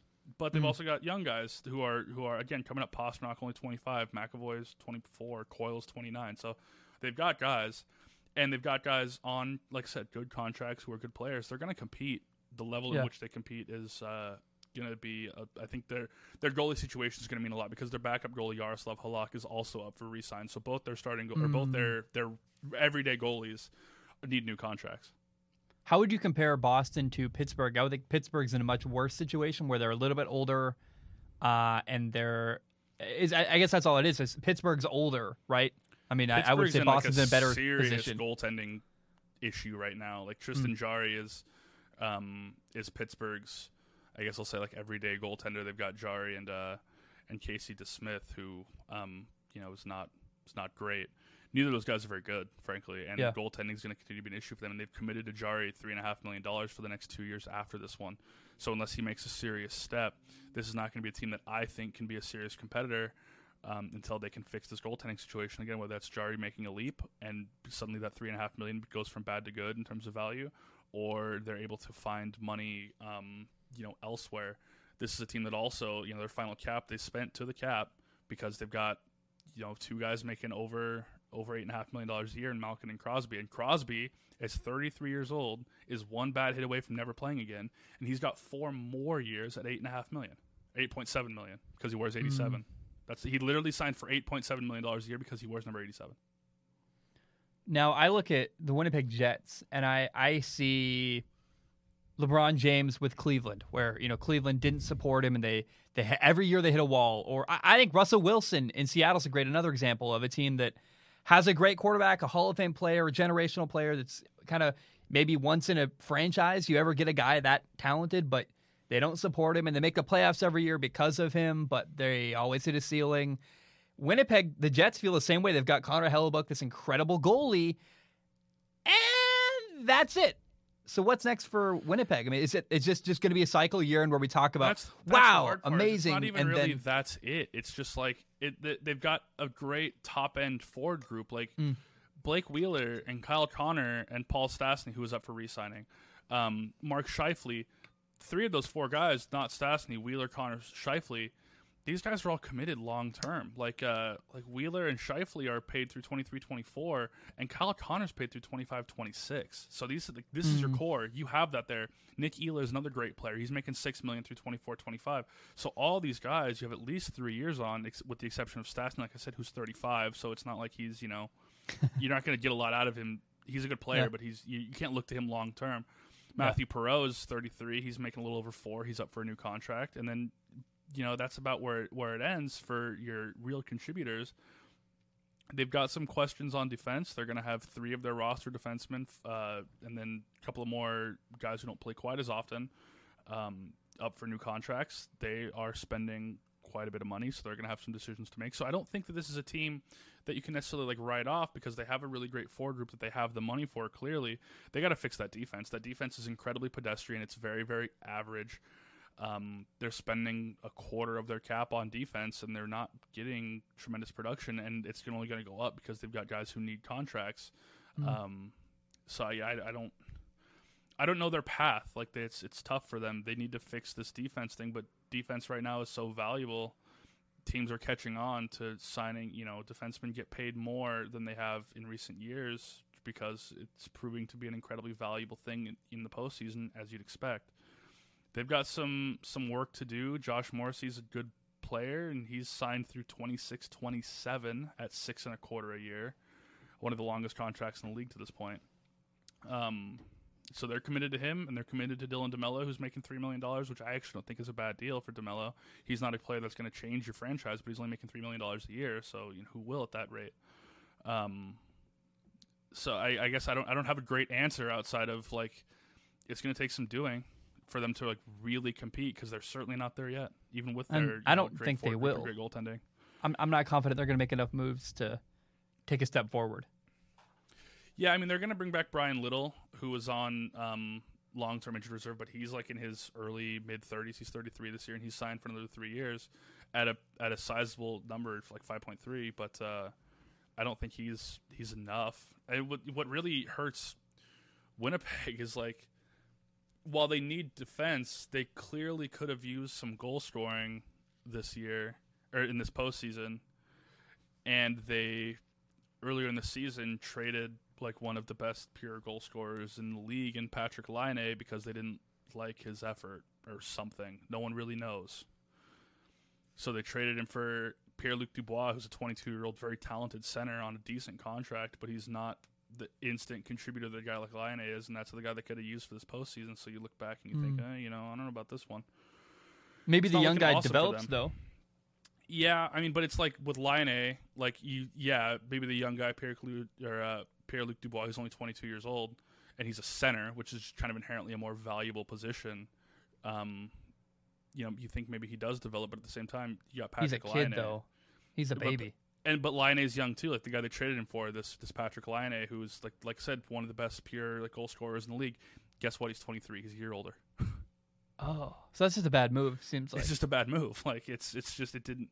It's I I I I've got the receipts. I have text messages from the day that that happened of me hammering Winnipeg for making this deal, and it. Guess what? It's not looking good. yeah. Austin, uh, your wealth of knowledge. You have anything else? Any other thoughts Do you want to I have a with? question for you. Yeah. I've wanted to ask you this question since we did our first episode. I've forgotten twice. I'm not going to Okay. forget this time. Okay. Fighting and hockey. I want your take. I I absolutely love it. I think it's Okay. um it's certainly not the most elegant thing. It certainly uh, probably doesn't enhance the like the gameplay. Like I, I don't, but it's it's unique to hockey. I think it's one thing incredibly entertaining, um, and there's also I think a factor of I, I- there have been so many times when I'm playing sports that you do just want to hit the guy, like you you know like I, I wish it was allowed when I played high school football or played college football, and you're like this effing guy keeps hitting me late, and I just want to punch him. And I remember at uh, Oregon State, what do you call it? Um, like summer camp where you have like your whole your team camp. Yeah. I got into a brawl twice because the guy was cheap shotting my running back, and he threw him to the ground late. And I hit hit the guy back, and he was going to UCLA. He stood up six foot five, and I was like, I, I can't fight this guy. But it was that's then my team stood up and we all got into a brawl, and I I think it's it's entertaining. It really, really is, uh, I, I guess, cathartic. Where you like, we all want that and we get it. Um, and I don't really see a reason why it would be bad in hockey, other than risk of injury or, uh, which I guess if you are worried about that, you don't get into like you're smart enough to get into a fight. But I don't see a, a single negative for hockey, other than you could argue it takes away from like the the nuance and you know beat people with the game and you know with your skill rather than your your yeah, punches. you, you touched on it. The the two risks are obviously injury, um, and you know there's the kind of the marketability of it, right? But at the same time, I don't even believe in the marketability argument because like the UFC is on ESPN. So are we really concerned with the marketability of fighting in hockey? Like I don't. Well, hockey's different. It's hockey's more middle America. Hockey's more. It's a, you're not going to have some. I, I, man, I don't. I don't know how to say. I went to a liberal arts college. You're not going to have the guy in the tweed jacket who, you know, i- is. A, a, it's, it's a different per, type of person that likes hockey, and I'm here for it. You know what I mean? I That's mostly fair. Yeah, I mean, it's, hockey's growing on the coast. You know, you think of like the, the tweed jacket liberal arts college guy, and that, uh, hockey's growing amongst that that group of Yeah. people. Um, but at the same time, I, I, I do see what you're saying, and that the Pierce. I think uh the the better way, or not better, but a way to and look I at guess it is like let me let me be clear before before we move on from that. I, I, that statement I made. I'm one of those guys. I hear you. I'm the guy who likes the fighting. I'm you know I I'm not. you. I'm not the guy who's tiptoeing and trying to be perfect and have I, I just I'm very I, I enjoy that stuff. So Yeah. to be clear, no, I'm I not trying ya. to like divide people. No, I get you. I get you. And uh, I think that it's more the person who's the, the the hockey fighter, the person playing the game who's doing the fighting, also isn't that guy. Like the person who's who's down to drop the gloves and fight, like they know what they're getting into. It's kind of one of those things where it's like, you, we know what we're doing here. What people don't understand about, it, I guess this is like, I asked you the question, and now I'm going to go on like a, a, a rant. But Well, can I pause you for a second? Uh, Absolutely. You opt you opt in. I mean, I, no one just gets decked. Hockey's got kind of uh, like almost a chivalry that the fights I've seen where you drop the gloves and the kind of the people go, "Are we really doing this?" I've barely I've seen fights where it kind of happens chaotically and sporadically and there's some real anger there, but often it's like, "Hey, mother effer," and then the guy goes, "Yeah, let's do this." And there's kind of a moment where they square off and both agree to participate. if you don't have an interest in fighting, you're probably not fighting a lot. Is Yeah. kind of the way it goes. you opt in. Yeah. you opt in and there's a ton of like mic'd up nhl videos guys wearing microphones who are fighting and, and it's very it's it's so funny because it's guys who will line up next to each other and one guy might tap him on the shin pad and it's it's very simple there's this like it, it's very it's been well talked about throughout the interwebs throughout hockey fighters this hockey fighter code and this is one of those code things you go up to a guy you say like you know for whatever reason you know, maybe it's I don't even dislike this guy or this team, but I'm noticing our team is flat. We're down a couple goals. The crowd is flat. Let's fight. Let's get something going here.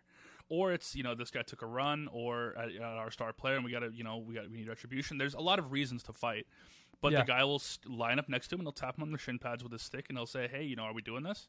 And then the other guy will say, "Yep." And then they'll wait a second for the puck to drop, and they'll separate. They'll shed their gear, and they will fight. And I've seen, I've literally seen fights with there was one guy I can't remember the two players involved, but there was a guy coming off of a shoulder injury. He had surgery, and uh, in hockey, it's coming to grab up here to get balance for yourself because you're on skates, and for control of the other person, kind of move them around by their collar of their shirt or their jersey. And uh, one guy, the guy who didn't have the shoulder surgery, is asking this guy like mid fight. They're punching each other in the head, and you can visibly or you can like audibly hear him ask which shoulder was injured, so as to avoid grabbing that shoulder. There's like a chivalry there. It's almost like Yeah. it's we- it's a weird respect. I mean, Yeah, no one's trying to hurt the other guy, but it's like, hey, Very I remember very I, rarely. when I when I played rec basketball uh, before COVID, but these pre-COVID times I can barely remember. I, I played basketball, and there were some guys who were really dirty, and you're like, dude, I would rather just punch the guy and get kicked out for the day, and come back in a week when I, you know, my suspension from the building in college ends. I, there were times where it would have been worth it to me to just punch the guy and deal with the consequences for a week, and I. Sports are so weird because i- in a, in a normal adult setting, it's not acceptable to do that. But in sports, you're so physical, you're so chippy, you hate the way this guy's been cheap shotting you all day, and you have a moment where you get to opt in, you get to decide, you know the consequences, you'll be, you know, in the penalty box and you'll be suspended or whatever the hell it is. And you have that moment of clarity, and then you still decide to go through it because to you it's worth it. And I, I know worth it, yeah. exactly how that feels. The reason I asked, you know, it would have been a better conversation, I think, had I asked after our first episode or during our first episode, because Sure. it, during when when I described the the injury to Toronto captain Jonathan Tavares when he was kneed in the head on accident by Corey Perry of the Montreal Canadiens and it knocked him out of the series, and there was a big to do about that. And it was like I said, a complete accident. Corey Perry was made to fight that game, and um, it was one. It was uh, oh my goodness, um, one of the the Maple Leafs, um, uh, Nick Foligno. He he fought Corey Perry. Yep. And Corey Perry clearly didn't want to fight. Like he didn't punch back. You can watch the tape. Corey Perry's leaning back and he's not punching back. Um, I don't like Because- that. well, he it's it's this hockey code thing because and and they and they talk about it after the game, and Foligno mentions that he had said to Perry, like, "Hey, we're not mad at you. We know it was an accident, but this has to happen because Hmm. if we don't get out of the way now." Then it's our guys taking runs at your guys, and it's your guys taking runs at our guys, and this isn't settled until it's settled Let's settle it. I love so that. let's let's be done. And Corey Perry, clearly knowing it was an accident, clearly knowing he's injured severely, a friend of his, goes through with the fight, opts to not punch back and kind of just take his semi licks and be done with it. And then guess what? That series went clean the rest of the way out. It de-escalated things. It it it put a cap on things instead of instead of the media running wild with how does how does Toronto respond in game 2 to this injury? It's we got out of the way, we're done, it's settled, it's over, and we're just going to play hockey the rest of the way out. And that's often what fighting is, is it's neither guy necessarily wanting to kill the other guy, but it's realizing like you did this to one of our guys and it was an accident, but like you got to pay for it. There needs to be a response or else I can't look at myself in the mirror as a player. Our team has to wonder what's going on and that we have to take care of this. And, and that's that's how it that's how it, you know that's how it happens a lot. It's it's such an interesting, hmm. weird, different thing because it's so unlike anything else. I want to revisit something I said. I I'm feeling almost almost guilty, almost regret. I'm not sure. I want to talk through it with you. I mentioned like how hockey's more middle America and the liberal arts guy, and I, feel like that that unintentionally divides people. It creates two different groups of people, and I don't I don't like doing that. Um, but I, I know that I, I don't personally think hockey, with fighting being involved, cuts anybody off from now bec- from new people becoming a fan of hockey.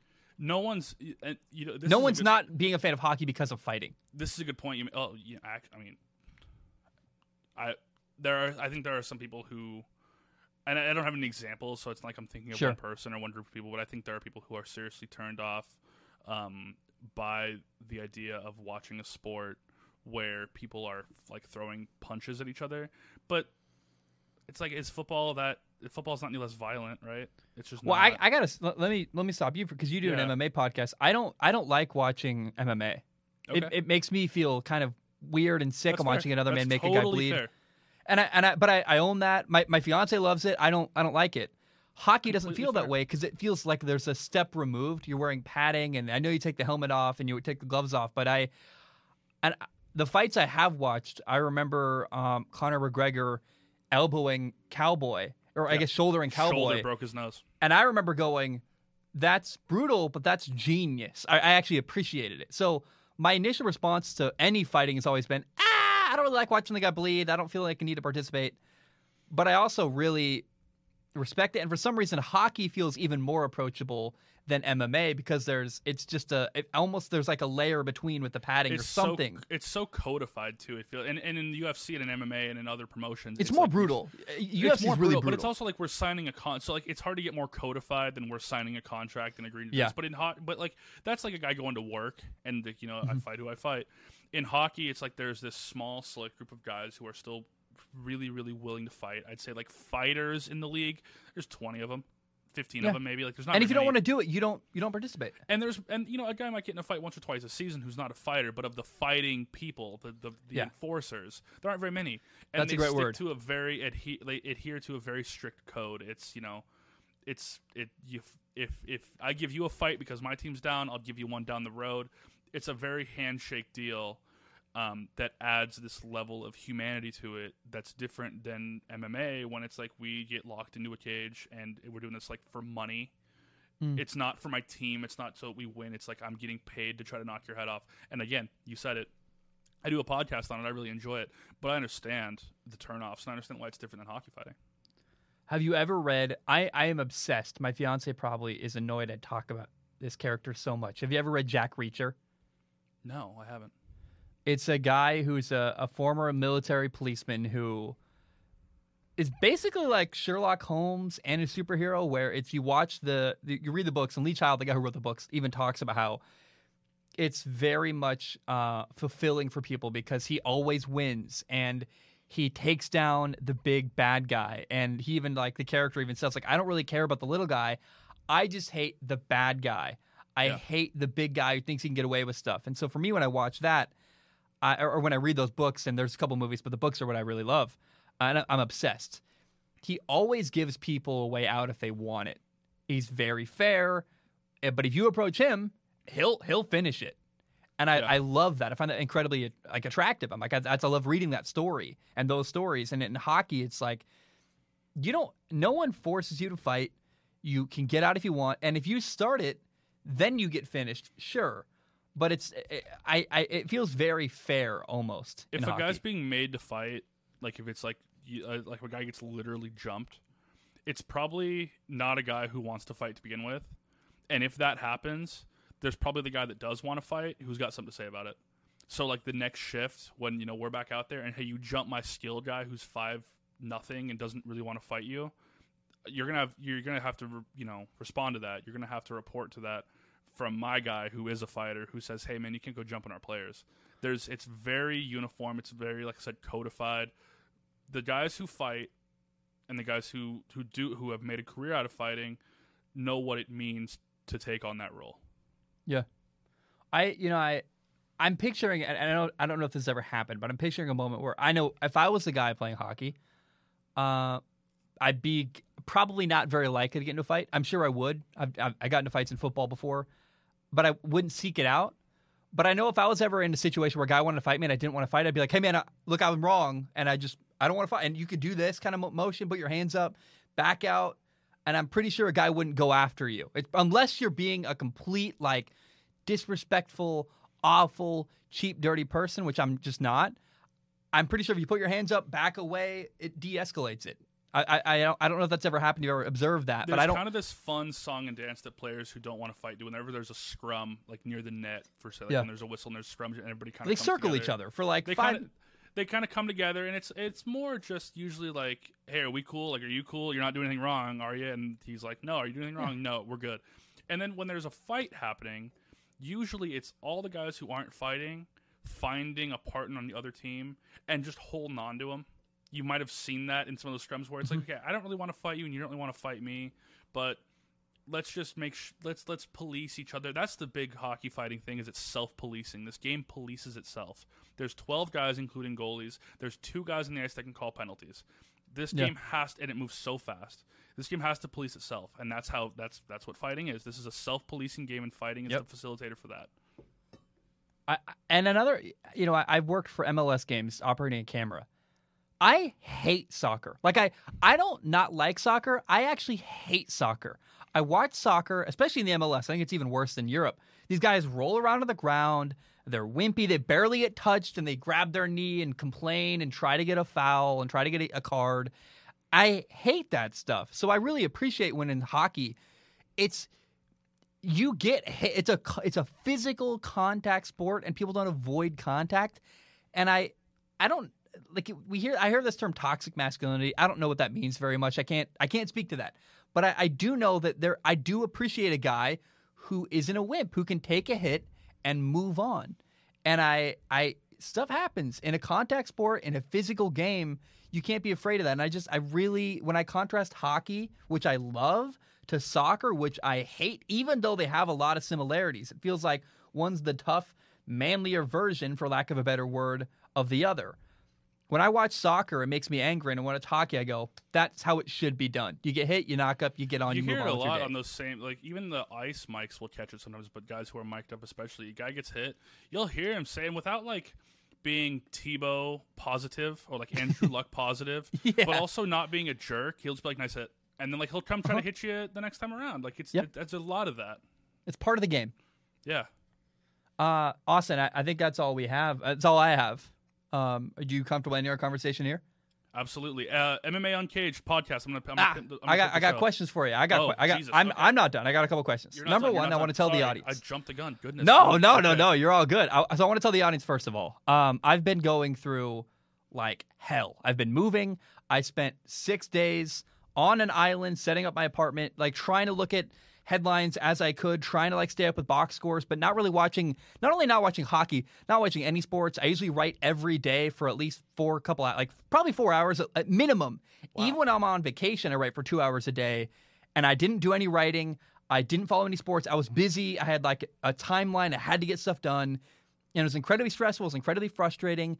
And I, I felt really upset. I couldn't watch hockey and I, I- could, but I was I had to do stuff. I couldn't Yeah, I couldn't yeah. work. You got life. And way. so I, I yeah, I, did, I didn't watch any hockey and I felt really bad and I was really uh, having a hard time. And I want to say thank you to you, Austin. I want the audience to know pretty clearly, if you listen to this episode, you carried this.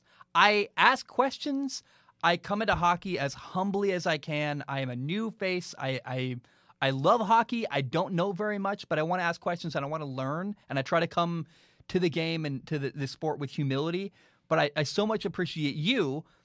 I could ask you a question. You're prepared. You have an answer. You've thought about it. And I don't think people understand how much work that takes. I know you love hockey. I know you watch a, a, a crap load of hockey, but that's still work. That's still something.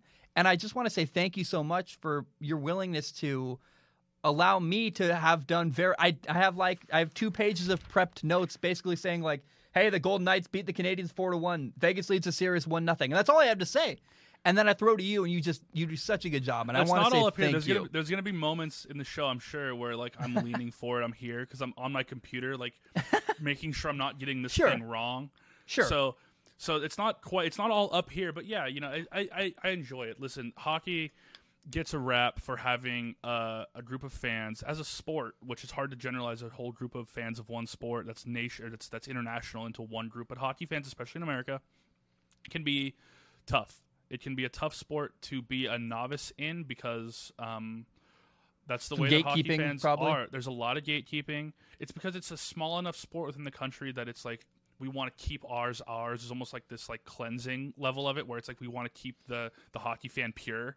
Um, so there is some gatekeeping. It's hard on new fans, and uh, I, I don't I don't care for that. I uh, and I, like- and like I absolutely know there are times that I've been guilty of it myself. So I'm not going to sit here and say that I've been perfect. I definitely have said something I shouldn't have said before. It's like it happens, but to be clear, I don't like Super Bowl parties because I hate watching football. People that don't know football, it makes me want to blow their brains out. I hate those people. So I, I get it.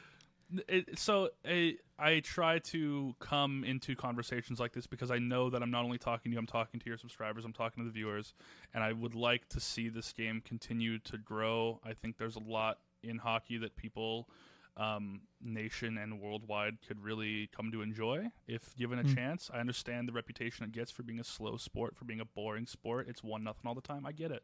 That's where I was 15 years ago. I was saying the same things you guys But are. that's a good game. That's what people don't get. Like, Mhm. I- think, man, I, I think is such a a beautiful sport that deserves to. That's why I do this. I think it should Yeah. be uplifted to some degree. It's a and really that's kind of what I'm trying to do. That's that's Yeah. the roundabout way of me saying like this is what Yeah. I, I try to come as a as someone who likes to think of themselves as a as a relatively experienced hockey fan, even though that feels like it's self-aggrandizing to myself. Um, as someone who can who can be a, an ambassador of sorts for this this wonderful game, and and per- and if I get you know a couple of people to watch a to watch a, a cup final game, um, you know this was this was all worth it. So I have two final questions. Number one, Absolutely, go ahead. we played Little League baseball together. I remember we had yellow jerseys. Do you remember that? Yeah. We had we had Sarah, or no Rachel, Rachel, who became a cheerleader. Rachel was on our team. I don't know if you remember Okay. that. I, I remember, remember that. Rachel. When we were we were she was a year older than us, but she was. I remember her when we were older. I was like, "Wow, Rachel, that's the same person." I can't believe that. That's funny. I Um, don't remember that at all. That's. I, I I couldn't believe it when I was and I had a class with her. I was like, "Wait, we played t-ball together," and I was like, "Oh, I can't believe it." But I want to ask you, and I think it wasn't t-ball. I think it was the next step up. You played catcher. I was a pitcher. Did I ever pitch to you? I I'm think sure that happened, right? Some point. I'm sure you did. So, well, because we played, because we played. I, I think we, I think we rejoined later on, maybe like fourth, fifth grade, like late elementary Uh-huh. Yep. school. I think we played on the same team again. And Yep. at that point, I had moved. Uh, I was like a part-time outfielder. Um, but I, I'm sure I caught for you at some point. I think so. And then now, your dad was our coach at the younger age, Yeah. and then a weird thing happened where your parents got divorced and your your Uh-huh. mom remarried to another baseball coach. Yeah. and that's so. uh, Dean's great. I, I- both. I love that you have like kind of two father figures that I, I both love and played baseball for. That's kind of weird and awesome. yeah. And I just I, I we were talking mid hockey and I had these this flashback flood of memories to playing baseball with you and the coaches and I was like ah that's so like weird and cool. It I just wanted to good share that with It anybody. was, it was a good time. I uh, baseball was fun. That was the first sport I, I played like in an in an organized environment, which like how organized is elementary school baseball really, but like that is the first one. I uh, it's like a running joke amongst my family and I because I was never a phenomenal hitter, but my on base was great because I got hit a lot and I had a good eye. So I was drawing a lot of walks. I was getting hit a lot. Billy Beane would have loved me as a player. On base percentage through the roof. So just lean in.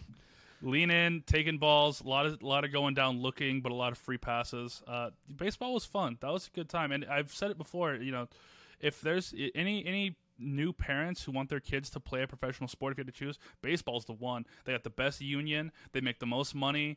It's the least dangerous. Like The best baseball's life. the one. The, It's yeah, the best it's- life. you you play your game in the summer, which I guess like your off seasons in the winter kind of sucks, but at least you're not playing games in the snow. So, y if you know baseball, that's if Baseball you're or gonna, basketball. That's what you want Yeah. your kids to do. And and baseball is more approachable because you can be five ten and still make it. you can be five ten and be an amazing player. Like yeah. Mike Trout might be the best player ever. He's like six feet tall. Basketball, good luck. You know, you got to be something special. So baseball's the one. Baseball's definitely the one. Hundred percent. Uh, last question, and I Yep, now go for it. you, I shut you down a minute ago. I didn't mean to like jump on you. I wasn't like angry at you. This is your show. But You're I've had a plan the whole time. I was like, I want to ask you. You did an Okay. interview at six. It's it's ten forty nine p.m. 10:49 on, uh, on- p.m. on Pacific Tuesday time. night. Yeah. And, and uh, we do these late night shows. I can't believe you're so willing to do it. I appreciate it. I know you're busy. It's gotten light. Like I, when we started the show, it was light outside, and it's like gotten darker. I've seen my lighting change in the show because of the time. Uh, you did an interview at six o'clock. Who'd you interview, or can you say who? I can absolutely say who. It's going to be dropping on the uh, the Uncaged podcast uh, YouTube feed later on this week. We interviewed uh, Enson Inoue. Enson Inoue is a Hawaiian-born Japanese American former MMA fighter turned coach who. Um, you know, I won't spoil too much, but to give you the like the ESPN like Mike Greenberg lead in, um, his 20 professional fights are, as I said in the show that we recorded, maybe the least interesting part of his life. He's been to prison. He is Oh. a Yakuza affiliate. He he's tied in with the Japanese underworld. He's a current mixed martial arts coach over in Japan. Incredibly awesome, interesting, entertaining, fun guy. Um, I think he's going to have his own show set up happening soon. So anybody out there who's interested in MMA, who is a fan of Enson, um, you might see some content from him coming soon. You'll definitely see it on our feed. It's Uncaged Podcast. It'll be coming soon. We also are getting ready to release finally after uh, a long wait part one of our long form documentary series on Diamond Dustin Poirier. Mm. I'm curious. What's what's how do you spell his name? Do you know his Instagram? Uh, Dustin's or Enson's. Enson. So Enson Inoue is spelled E N S O N. I N O U E. Dude, I've seen this guy all over Instagram before. I knew I knew it. I heard that name. I was like, I've seen this guy, right? And I have. Because he's from Hawaii and I love Hawaii He anything. is. I'm like a He- nerd yeah. about Hawaii. So he moved. Yeah. So he uh, he's born in Honolulu. He moved to Japan in his early twenties to pursue racquetball. He's like a accomplished on a world level racquetball player. Him and his brother. Um, decided that uh, you know while in Hawaii he got in a lot of street fights and uh, decided he wanted to learn how to defend himself and it's turned from there. He had his first pro fight in his late twenties and from there it took off. Send me that interview when it comes out. I want to see it. I will do that. Okay. Austin, I, I love you so much, man. Thank you for your time. Uh, great stuff as always today. And uh, I, I I think I that's everything I have possibly to cover. Is that that you too? We'll be back. We've got a lot of hockey to still be played. I can't wait to talk about it more, but I think for now we have exhausted what we needed to talk about. All right. We'll be back, guys. But um bum bam. We are done.